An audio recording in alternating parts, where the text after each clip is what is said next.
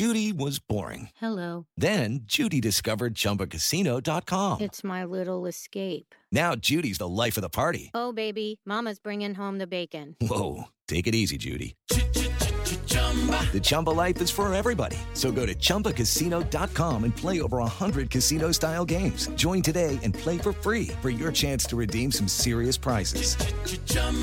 ChumbaCasino.com. No purchase necessary. Void where prohibited by law. 18 plus terms and conditions apply. See website for details.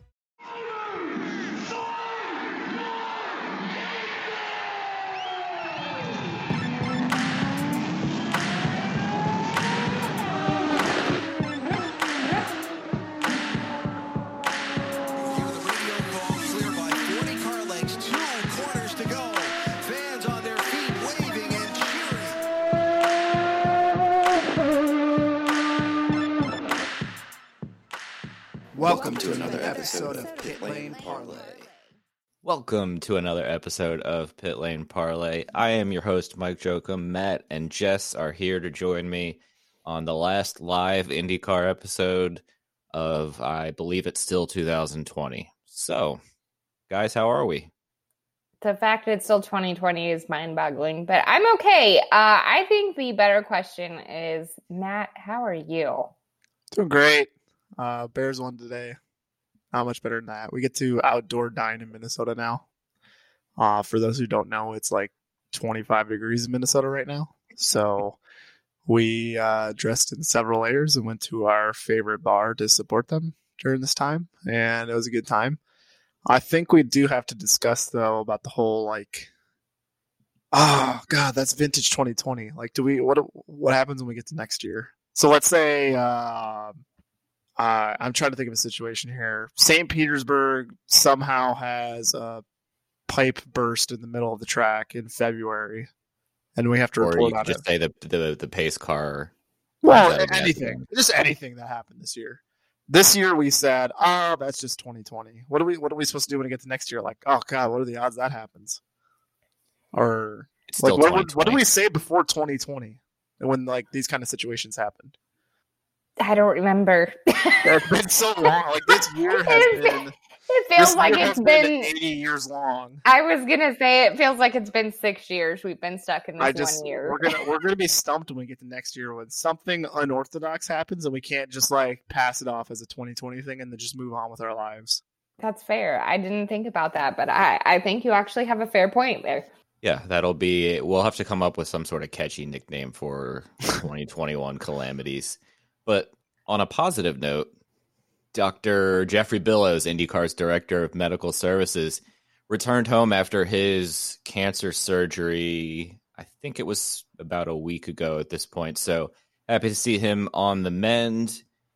And where should we start, guys? We start with IndyCar news or Indy Lights news? I don't care. Surprise me. Okay. Carlin Racing and Jay Howard are teaming up in Indy Lights in 2021. So Carlin is back in Indy Lights. Jay Howard is making the jump up from USF 2000. They had they for those who weren't sure, I believe Jay Howard had at least one Indy Lights chassis for testing for the past year already. And that means 21 year old Alex Peroni, who raced in F3 this year over in Europe, is the, let's call him the Carlin side of the duo driver in Indy Lights in 2021. So, what do you guys think about everything going on in Indy Lights with a sort of new team and new driver announcement? Well, we'll call it a surprise. So you did good surprising me. No, I I I'm glad to see Carlin going back. I guess I didn't really necessarily expect to see it this quickly, I guess, but I, I do like that they are teaming up with Jay Howard. I think that's awesome that he's kind of expanding his role in the ladder series now. So good to see. Um, and yeah, we'll call it a we'll call it a sort of new team. I like that because they weren't there for two years, I think it was, or was it three? Anyways, they weren't there for a couple of years. Yeah. They'll So, get dropped Yeah. after 2017. okay, so I couldn't remember if it was two or three, but yeah, so we'll we'll give them the benefit of that out that they're a new team, and and I'm glad to see more cars for sure.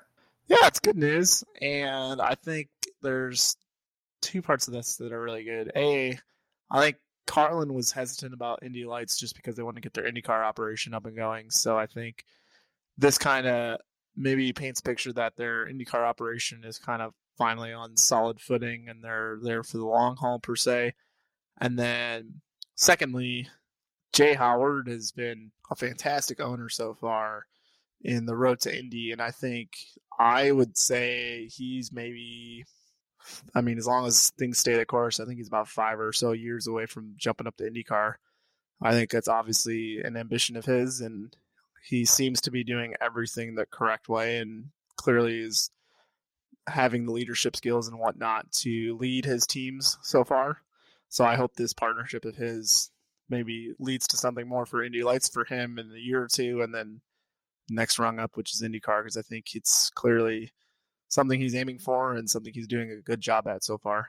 Yeah, I think Jay said this year his long term goal was to eventually be a multi car IndyCar team, and he's definitely working his way up towards that with this Indy Lights partnership. So, really happy to see that.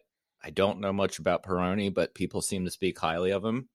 So, trivia question. In 2017, Carlin's last year of Indy Lights, you were Matt, I don't like saying you were right, but you were right.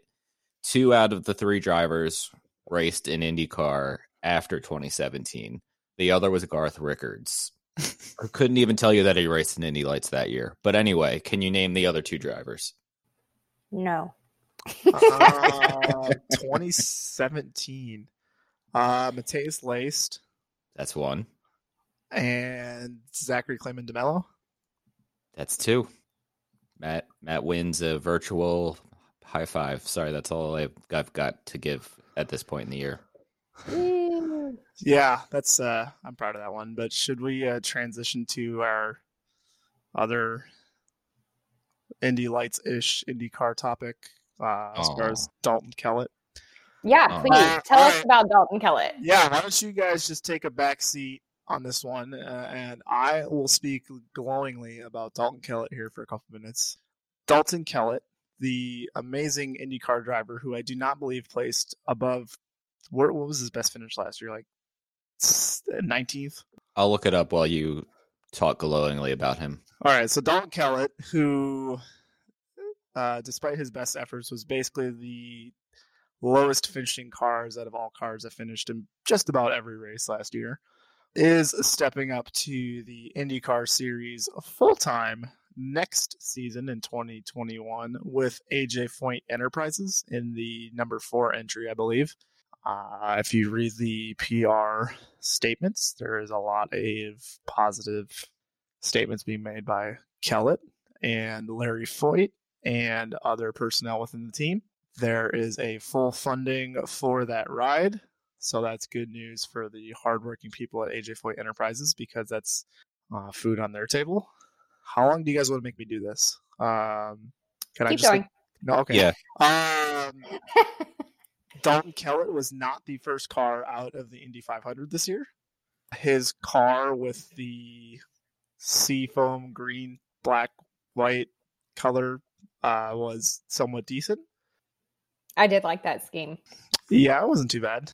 His family's not the richest company that's ever entered IndyCar out of nepotism.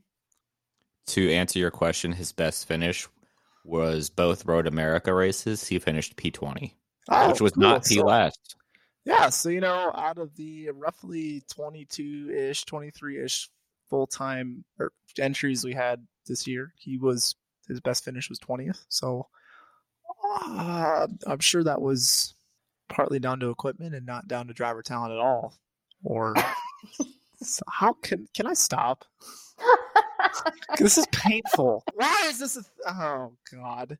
I, we, you know this leader circles thing was like a huge thing we talked about for like three weeks prior to the finale and how like there there there if there is what are we looking at like 24 25 ish full-time rides this year if there is 21 leader circle spots we know for sure 100% sharpie it right now that this number four entry is not getting anywhere near leader circle put that in sharpie i'll do greer for days if he somehow ends up in leader circle. If he has like some sophomore miracle comeback where he maybe finishes 19th in a race, I'll do greer I don't care. I'll do it.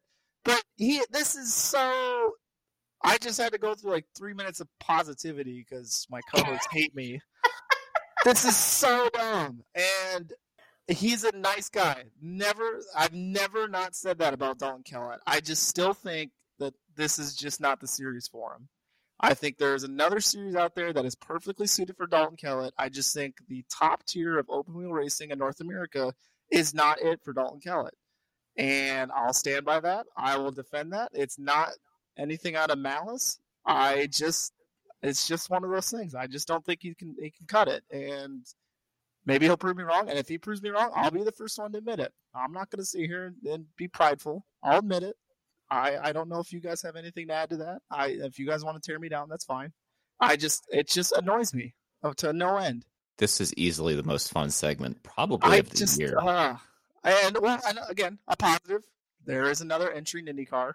That is great. I am super happy for AJ Foyt and again the hardworking people at that team who put a lot of a lot of hours into that team to to make it work and to make the operation work. So I'm super happy for them. I just anybody other than Kellett really at this point. I just he is just not going to cut it at, at any level, and I think at some point there's going to be some unfortunate repercussions somewhere if he is you know in the way in a severe way or causing an accident because he's so slow. I just I I don't want it to happen. I just I have so many fears about Dalton Kellett racing in IndyCar right now. If I'm being completely honest. Question.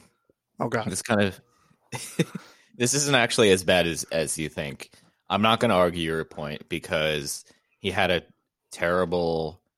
Uh, let's see It was here. brutal. It was one of the worst seasons out of full time. I mean, uh, twentieth. That was his best finish. Twentieth out of twenty three cars. How do you do that? You think you'd look into something at some point? I got nothing. I I can't argue with your logic. I my question to you is: so you say he's definitely going to be either out of the leader circle or the bottom, of like that in that last spot. But one of our other drivers who was also confirmed this week in Conor Daly in the 20 car for the road and street course races is also what you described earlier this month or last month as equally as bad as AJ Foyt Racing. So, and now I know Conor had some good rides in the Carlin car, so we're not c- counting that part of Conor's season. But the 20 car specifically and Kellett, do you think those two will be the, the the like the heading up the rear of you know in that 21 to 23 leader circle range, or do you think the 20 car will improve and Kellett is in a class of his own? I don't want to turn this into Matt Ran hour. Jess, do you want to go first on that one? I I actually want to pose a third option Oh, that would Wow. be down there. Zach, Um, and it's question at a time here. no, no, no. It, it's this. Thing, it's the same question, but I'm going to throw in one more option. In uh, in I don't know if it's it's not my favorite driver because that's Danica, but my second favorite driver in Marco. Is he going to improve any in 2021, or is he also going to be down there fighting for that P last spot for the leader circle money?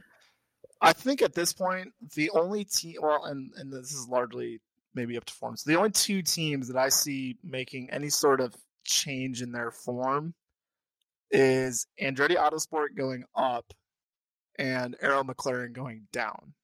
And so by process of, when I mean, I say Andretti Autosport going up, I, that kind of somewhat excludes Marco. Marco's kind of uh, been the outlier for the last three, four years. And that's, again, not me trying to be mean. That's statistically backed. And so I do think that the, and I don't want to single out Daly because I think Daly's doing the best he can with that ride.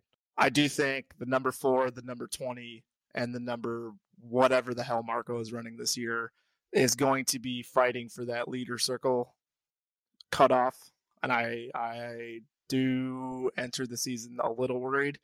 It's, it's going to depend on, unfortunately I think Bourdais will be all right. I, it kind of does depend on Coyne. I, I don't know if if the Pietro Fittipaldi thing's going to happen, which I think we'll talk about later. But if Pietro Fittipaldi does full time, that would be a little bit worrying for me. But yes, those three that you mentioned, along with Mike, I, I for sure would be quite concerned about it. But I just ranted about Kellett and somewhat Daly Marco. If we have let's say 24 as a, as a maybe uh, underestimate. If we have 24 full time cars next year, so 24 leader circle options, where do you think Kellett is going to finish out of that group? 20th. What is what? Are you I'm just, just messing, do- are you just messing with me? I'm just doing it to spite you. Ah, this is tough because it would take a marked improvement by Marco to be up.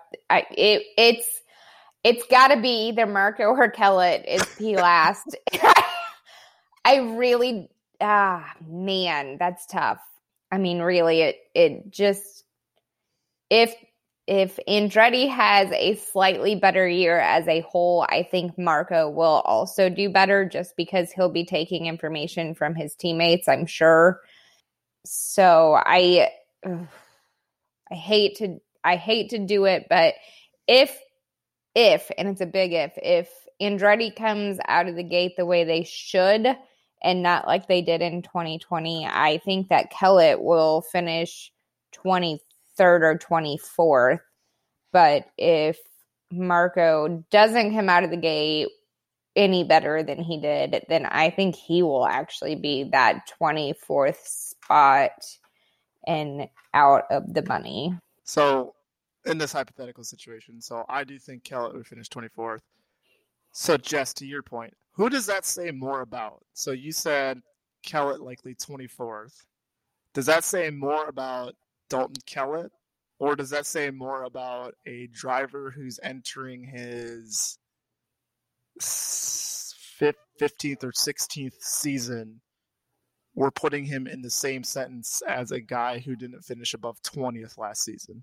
Yeah. Oh, easily it, it says more about Marco. And I like not to bash Marco, uh, but I I mean, we've said it before, we'll say it again, I'm sure. There are much more qualified candidates for that car at this point. I feel like he's kind of holding up other people from having a chance, to be honest. But I, I also think that it's not necessarily that he's just this horrible driver. I think it's just that he just doesn't care much anymore and he just does it because that's what he's always done and doesn't really know anything else kind of thing. And I think that's kind of why he started to get into the ownership role, but I would have liked to see him do more of the ownership side of things and less of the racing side of things, which maybe that'll happen in a year or two. We'll see. But yeah, I definitely think it has more to do with Marco than Kellett. I mean, Kellett didn't even really get any testing. So, like, as hard as we are on the guy, like, there's, you know, I kind of also have to feel a little bit bad for him. So, Mike, before I transition to the next question, do you have any thoughts on that? I don't really know what else to add, but you're you're comparing a guy who's raced seven total, eight total IndyCar races with somebody who's done, let's just say, 15 years and 180, 200 races or something like that. The fact that Marco is even in the same sentence is more damning to Marco than it is Dalton. Just like Jess said, no no practice or less practice, no testing. Even on race weekends, had less practice time. So, and I'm not. I don't want to make that like I'm defending Kelly because yeah, he did not have a good year, but I think Jess hit the nail on the head there. And I really enjoyed sitting back listening to that. That was probably this has been like my favorite eight minutes of sitting back and not actually having anything to say in a long time. Yeah, I mean, just imagine if I didn't like Dalton Kellett as a person. That'd be even worse. I mean, I do like him. He's a nice guy. It's just the the the driver side of him has unfortunately not floated my boat. A question that I will start with Mike and we get Jess's take on it too. So we, we brought up Daly. So Daly confirmed uh, with the ECR number ten or sorry twenty car 10 of those 13 races in the road courses are sponsored by Air Force. Three races are to be named for sponsorship. Uh, that does also include the Indy 500, I believe, for Ed Carpenter Racing. So, uh, still to be determined if he will end up in the Carlin Oval car, kind of like the same schedule he did this year. Uh, so we'll keep our eyes on that. So my question to you guys is: Are you at all frustrated that Ed Carpenter Racing still hasn't worked out a way to feel Ed in, let's say, the '79 Ed Carpenter Racing car for the ovals, and then just give Conor that 20 car full time? Yeah, I no disrespect to Ed, but outside of Indy in 2018 when he was pretty strong there and finished second or third to Will Power to Will Power. I mean, when's the last time he's really done anything on an oval? A lucky podium at Gateway based on strategy. When's the last time like he really was competitive on an oval before that? I think specifically speaking, Indy 500, the other one that pops up is 2014, and I think that's the year that uh, he and Hinch got in that contact in turn one. Uh, he was pretty strong that year for most of the race. Uh, 2013, he was decent, but I think kind of something happened and he faded a little bit there in the middle. Ovals, I don't know if Jess can. Other ovals, I don't know if the Sage Karam fight, he was top five in Iowa again, it's hard to actually. It's it's almost like the same train as the Marco and Kellett thought we were just talking about. You can't really come up with too many. And Ed at Indy is competitive every year or most years, and should continue to run the Indy 500 as long as he wants. But outside of that, I mean, I'm I'm looking at it now. He won Texas in 2014 and since then he has two, three top, four top fives, and one of them is at Fontana, which doesn't exist anymore. So, literally, the reasons to for him to continue are are fading faster and faster away. So I don't know. I I'll I'll let Jess chime in. I think the reason that people get frustrated with it, or at least the reason I get frustrated with it, is the fact that we know he has another car because he enters it in the 500.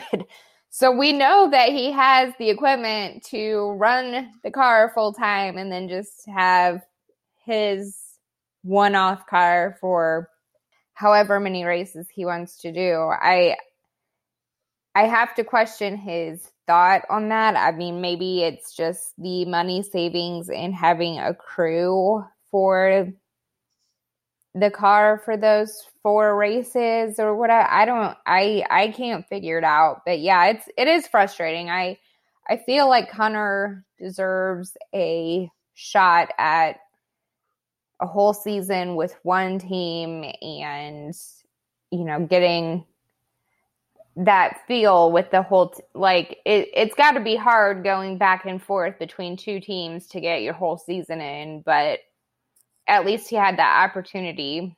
So i don't know. It just yeah i wish ed would would just use that third car he's got and, and just do himself in that one for the few races he wants to run or just run indy like you said. I mean well it's probably even more difficult when you're going from one team where you're consistently a threat for the top 10 and then go to the other team where you're fighting to get out of the leader circles bottom. So I I, I do think he deserves a full shot at Ed Carpenter.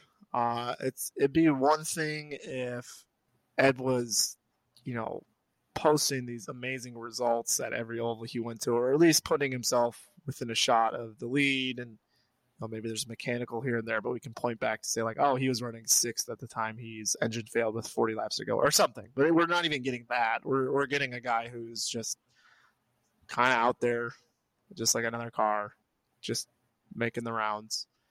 Uh, so it's not. I don't feel like Ed's kind of adding anything to that team anymore, other than just footing the bills. So, and, and as far as the third car, it's I, I feel like if you just kind of ask Tony George for a couple more dollars, I feel like Tony would oblige. So I just don't under I don't quite understand the whole business side of that operation. Unfortunately, uh, I think it'd make a lot more sense to just put Conor in full time and then field a entry for Ed four or five, whatever that how many ovals there are next year, just five of those rounds. But again, there I don't know the full story. It's just from an outsider's point of view, it's kind of a head scratcher, that's for sure. All right. So let's talk a little bit about the schedule. so we haven't even got out of 2020, and the schedule for 2021 is changing. Not just with IndyCar, we talked about it on NASCAR too. So it's not just IndyCar that's being affected, but I'm sure most of you have heard by now um, Long Beach has been moved to the season finale. Instead of being in April, it's going to be September 26th now. Uh, so they're breaking the tradition of having it in April, which I know a lot of people are upset by. But at the same time, then you're going to finish the season with an interesting swing in Portland, Laguna, and Long Beach. So what do you guys think? Positive, negative? I don't know. Inevitable. I mean, most sports teams, I think the 49ers are playing their remaining games in Arizona. The San Jose Sharks are also practicing in Arizona for the start of the NHL season right now, or about to. So it's just one of those things that, and, you know, NASCAR canceled Fontana and put it in Daytona at the road course. So, it's one of those things that the writing was on the wall and it's better to get it out of the way with now and have plenty of time to properly plan in September for however they're going to do it if they need to limit fans or not or, or whatever. So I guess from a team perspective, it's probably pretty good because they can stay out on the West Coast instead of driving back and forth. So they might save a little bit of money. I'm sure it's not like that big of a deal, but for some of the smaller teams, it probably is. So I don't really care if it's in April or not. Hello, it is Ryan, and we could all use an extra bright spot in our day, couldn't we? Just to make up for things like sitting in traffic, doing the dishes, counting your steps, you know, all the mundane stuff. That is why I'm such a big fan of Chumba Casino. Chumba Casino has all your favorite social casino style games that you can play for free anytime, anywhere with daily bonuses. That should brighten your day a little. Actually, a lot. So sign up now at chumbacasino.com. That's ChumbaCasino.com. No purchase necessary. VGW. Void were prohibited by law. See terms and conditions. 18 plus. Have you ever wanted to know how to win a Formula One Grand Prix? I mean, really know. Know about the driver tactics from the cockpit, the strategy calls from the pit wall, and even the mind games in the paddock. There's a lot more that goes into winning a Grand Prix than just 90 minutes of racing. So every week on the F1 Strategy Report, we're taking a deep dive into the decisions that shape every result. Hey there, my name is Michael Lamonato, and every week I'm joined by an expert guest from the paddock to talk through the big calls that won the race and the missteps that resulted in bitter defeat. Before every race, we'll look back at the previous year's result and consult the current form guide, and we'll be in your feed after every Grand Prix dissecting the outcome and what it means for the championship. So for your regular hit of Formula One analysis, subscribe to the F1 Strategy Report wherever you get your favourite podcasts. The Strategy Report is a Beer podcast on the Evergreen Podcasts Network. My name's Michael Lamonato, and I'll catch you after the checkered flag. I would just like to have Long Beach on the schedule one way, shape, or another. So I'm happy that it's not canceled, but otherwise, I don't really care when it is next year. I just want to see Long Beach again. Yeah, I agree. I positives is I don't have to do Gruyere because on the last episode I said if it was in April I'd do a lot of Gruyere. So we're we're good. Good on that one. Now I just had to bank on Dalton Kellett not getting in the leader circle money because that's my next uh, bout with Gruyere potentially. I I don't know. Mike, can I be a downer? You can be whatever you want to be. Jess, is that okay? Go for it. Don't have uh, a whole lot of faith that even by September they'll let the race go. I think there's a lot that can happen between now and September. That's for those three races that Jess mentioned, the Laguna Seca, Portland, and Long Beach. I just think with the West Coast states, there's a lot of flux with policies and whatnot that can jeopardize those races, and I think a lot can happen between now and then. So obviously I'd love to see them because those are three great venues, three very diverse venues that all have their own characteristics that really add a lot of value to the schedule. But I think a lot can happen between now and September. And if 2020 taught us anything, it's that can't quite count our chickens before they hatch. So I'm a little worried. Even I'm glad they delayed it. You know, now we can kind of table this discussion about Long Beach till maybe June ish. But I'm still a little suspect that these races are going to happen at all. Yeah, I don't really. Uh, I mean, I can't. I can't fault you for that because I don't really have the warm fuzzies about anything on anyone's schedule for any sports at all in the year 2021.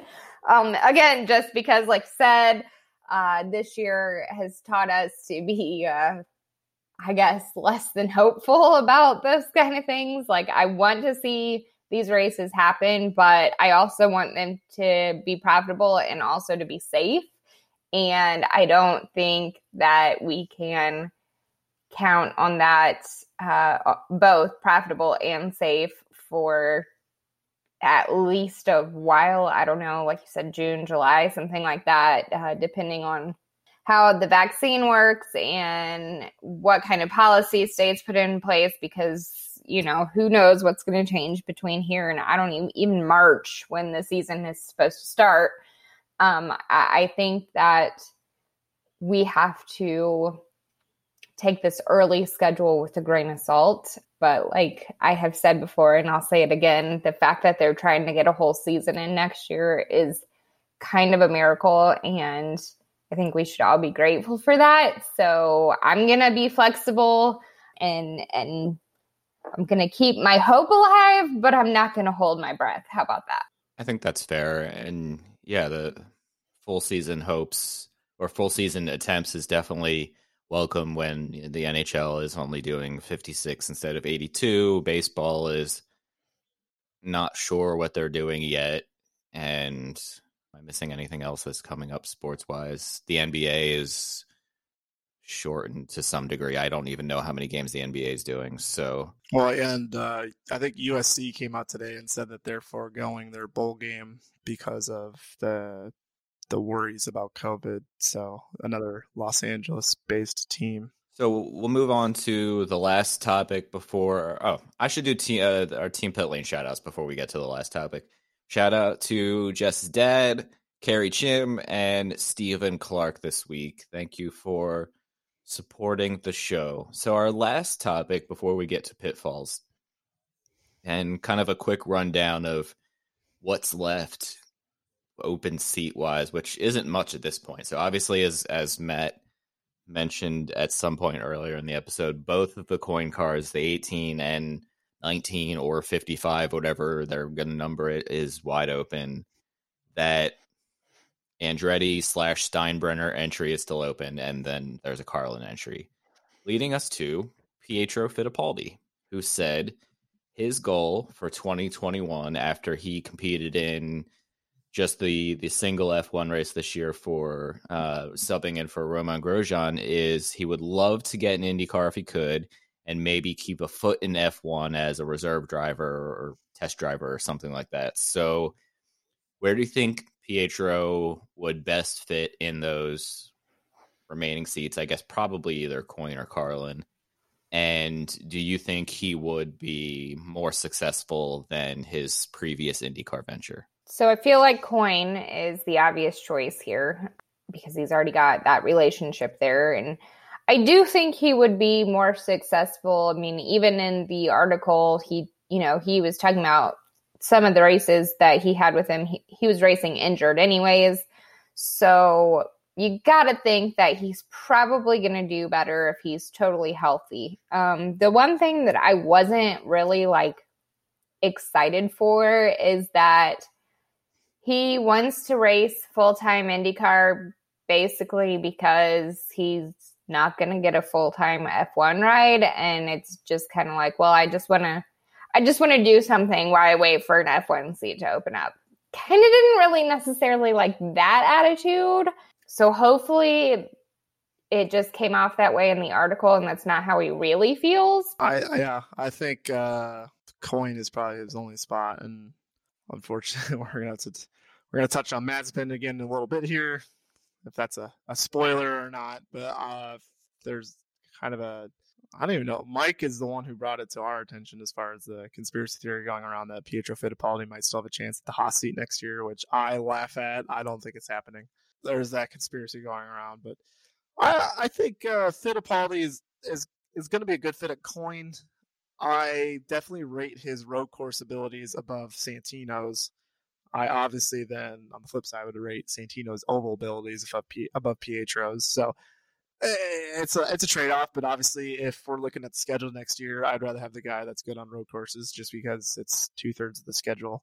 So I do think Pietro may have a chance of faring a little better, and I definitely think if he gets that continuity within a, a team and, and gets that full schedule, it's definitely going to go a little bit better than his first venture, which was all of uh, four or so races interrupted by uh, uh, injury that he had at Spa. So I think uh, if he does end up in IndyCar, I think it's going to go a lot better for him this time around. Yeah, I would say he would be a top 15 contender on a on a weekly basis.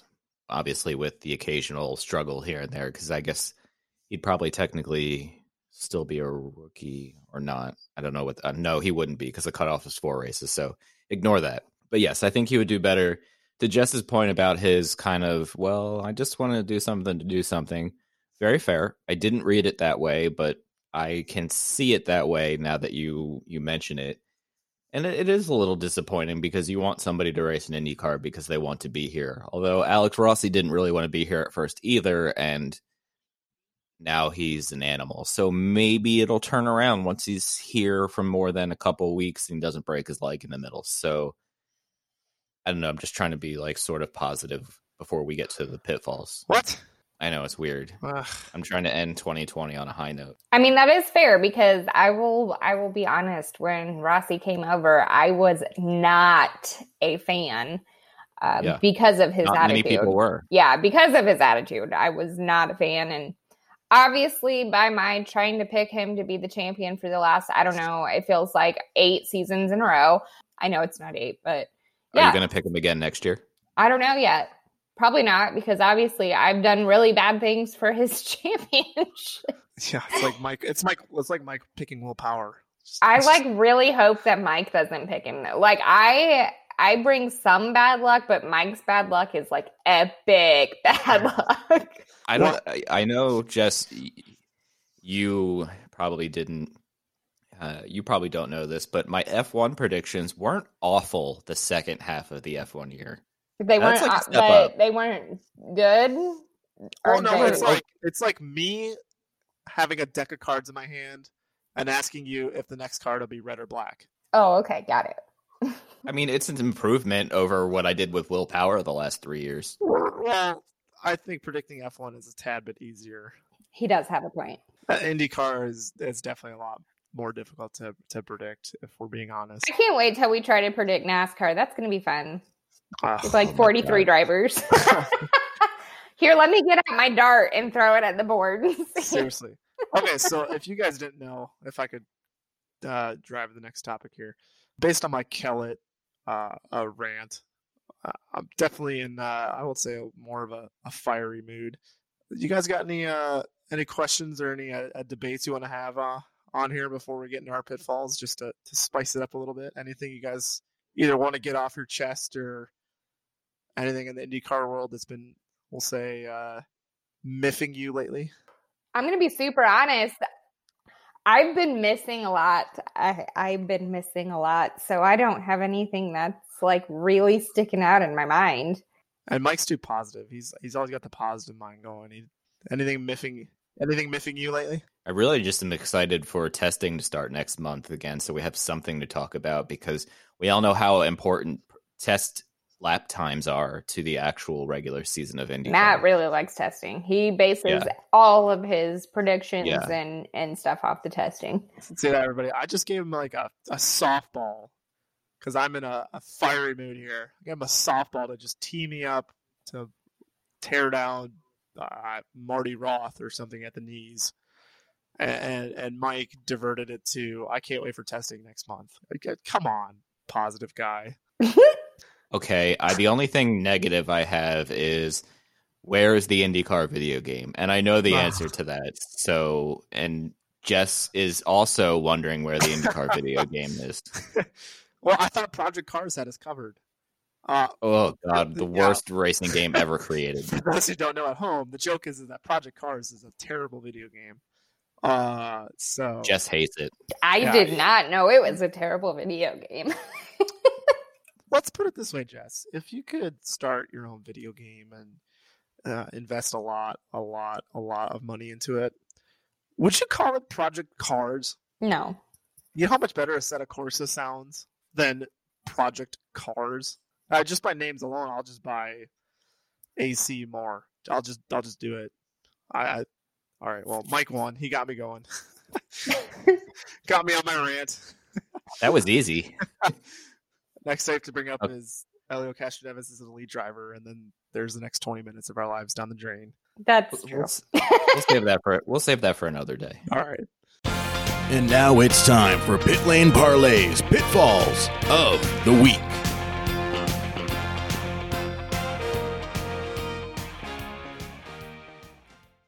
Matt, would you like to start? Yeah, I think I would be a, a good intro for this one. So I'm going to uh, back up what Jess said last week about Nikita Mazepin, and uh, I don't know if it's like a double pitfall, doubly pitting fall him. I mean, we obviously all agreed with what Jess said last week, and uh, I am ready for the Mazepin era of Formula One to end uh, before it even started, which I am hoping for. The uh, the reason I'm pitfalling him now, on top of everything that Jess said last week, is that this week he has deleted his apology from his social medias. So make that of you, make that of it what you will.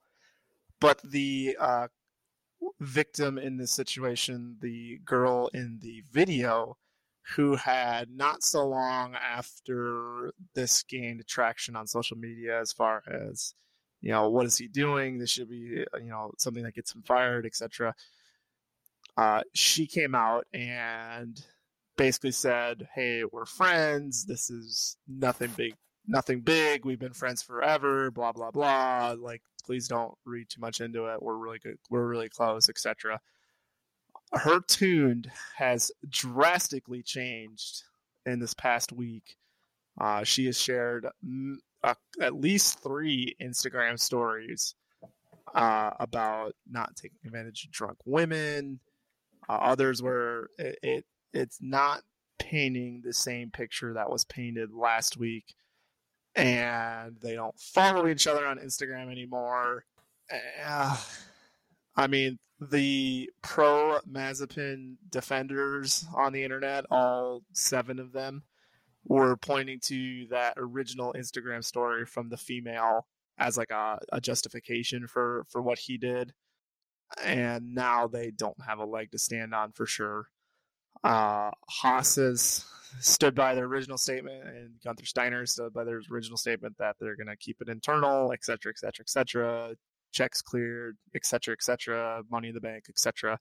So obviously, still very disappointing with how this is all shaking out. But my my uh, uh, my pitfall this week is the the latest happenings in the Mazepin world and how disappointing it is that he is because I think the official entry list came out this week or last week. Uh, how disappointing it is to see his name still there.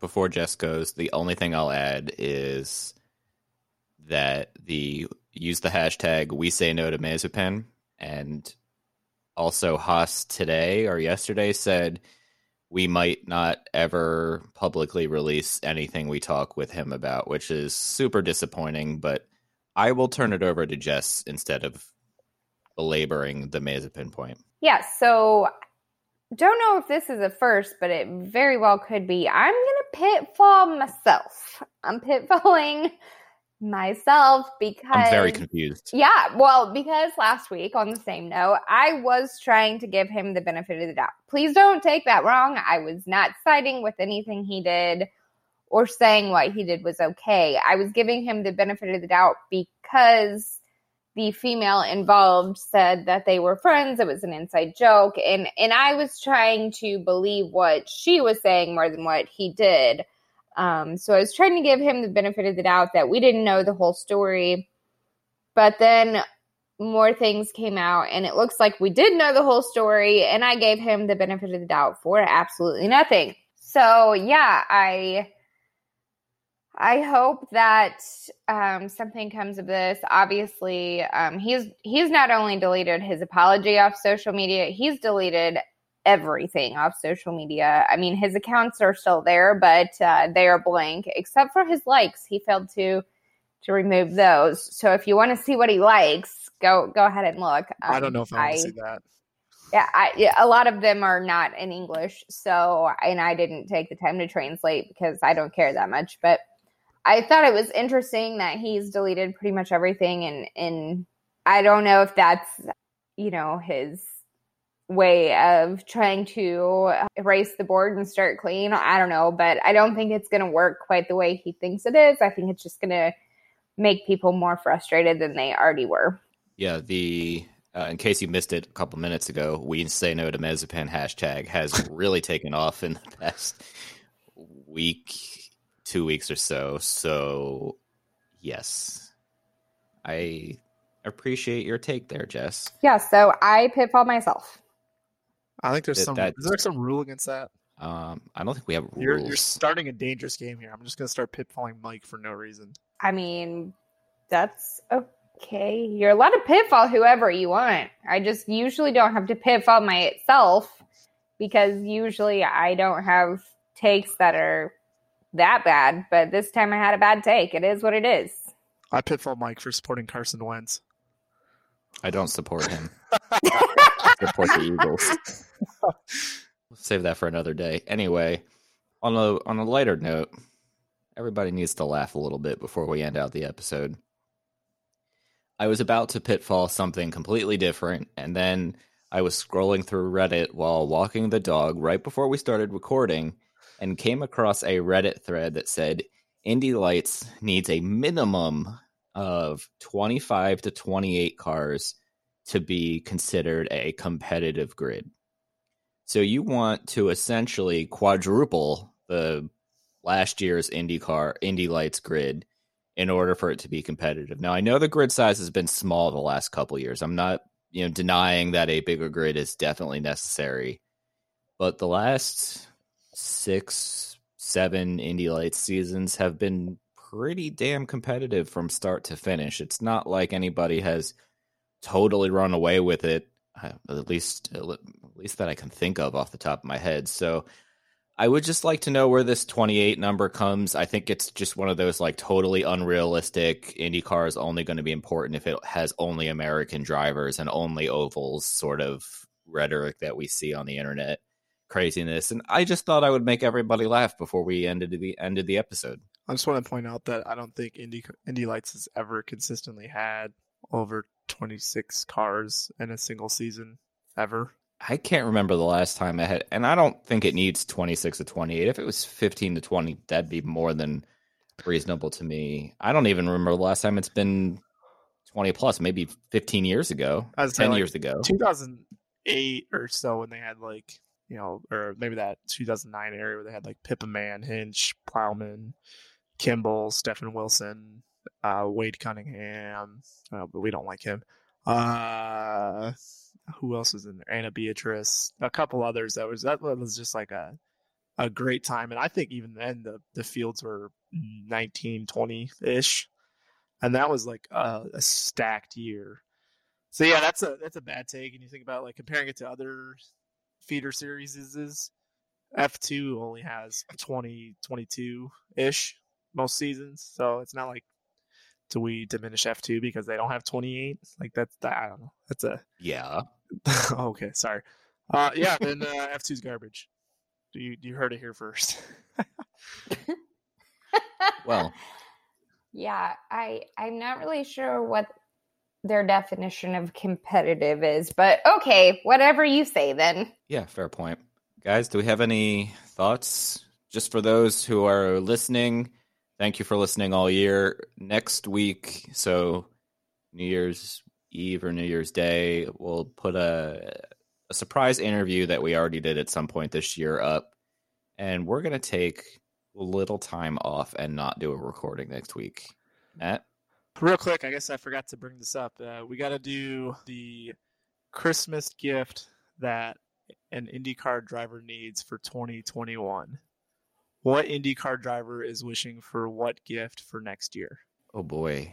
Marco Andretti is hoping for a venture capitalist. I was going to say something, but I don't know if it's allowed or not. also, Marco Andretti, a bigger set of. Racing tires. Mm-hmm. Oh, I get it. You were going to wish for a bigger steering wheel. Yep, that's right. Got it. I totally see where you're going with that. um, I think Dalton Kellett is going to be wishing for at least a 19th place finish. Can we at least make it like 15th? He's got to keep his expectations a little lower than that. Fair.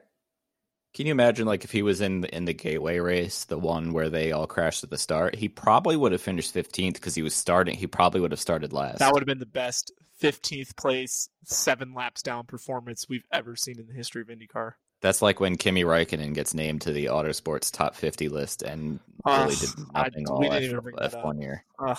How many F1 drivers are there? Like half the field. Mm, more than I half was the field. say, I think it was more than that. Bless Pierre Gasly. Had a great win at Monza. Did pretty well with that equipment this year at Alpha Tauri. How did he make that list? I'm sorry. I, I don't get it. I'm fine with Gasly on there, but like Raikkonen li- literally did nothing all year. Well, yeah, I mean, Raikkonen had one good lap at, what was it, Portimao, where he went from like 17th to 7th in one lap because it was half damp. I mean, yeah, I think, I mean, if Gasly was like 48th or something, I would have been like, whatever. I think he ended up like somewhere in the 20s or 30s. Like, con- like seriously, Rossi didn't make the list. And I know you look at his championship standing, like, oh, uh, he didn't have a good season, but like, his season was a lot better than indicated. I just, yeah, that's, we need a whole another hour to discuss that. Yeah, very well said. So I guess Jess, any any any last thoughts? Everybody have a good uh, holiday. And here's to hoping 2020 goes a little bit better. I'm not even going to pretend it's going to go great, but a little bit better than 2020. Positive positive vibes and positive thoughts and happy holidays, everybody. Yes. Jess, go ahead and And guys, keep your lug nuts tight. Today's podcast is presented by Podgo. Podgo is the easiest way for you to monetize your podcast, providing podcasters with a flat rate for ad space so you always know how much you get when you include an ad from Podgo. I recently joined as a member, and you can too. Apply today to become a member and immediately be connected with advertisers that fit your audience. That's podgo.co at P Hello, it is Ryan, and I was on a flight the other day playing one of my favorite social spin slot games on chumbacasino.com. I looked over the person sitting next to me, and you know what they were doing? They were also playing Chumba Casino. Coincidence? I think not. Everybody's loving having fun with it. Chumba Casino is home to hundreds of casino style games that you can play for free anytime, anywhere, even at 30,000 feet. So sign up now at chumbacasino.com to claim your free welcome bonus. That's chumbacasino.com and live the Chumba life. No purchase necessary. Group. Void prohibited by law. See terms and conditions. 18 plus.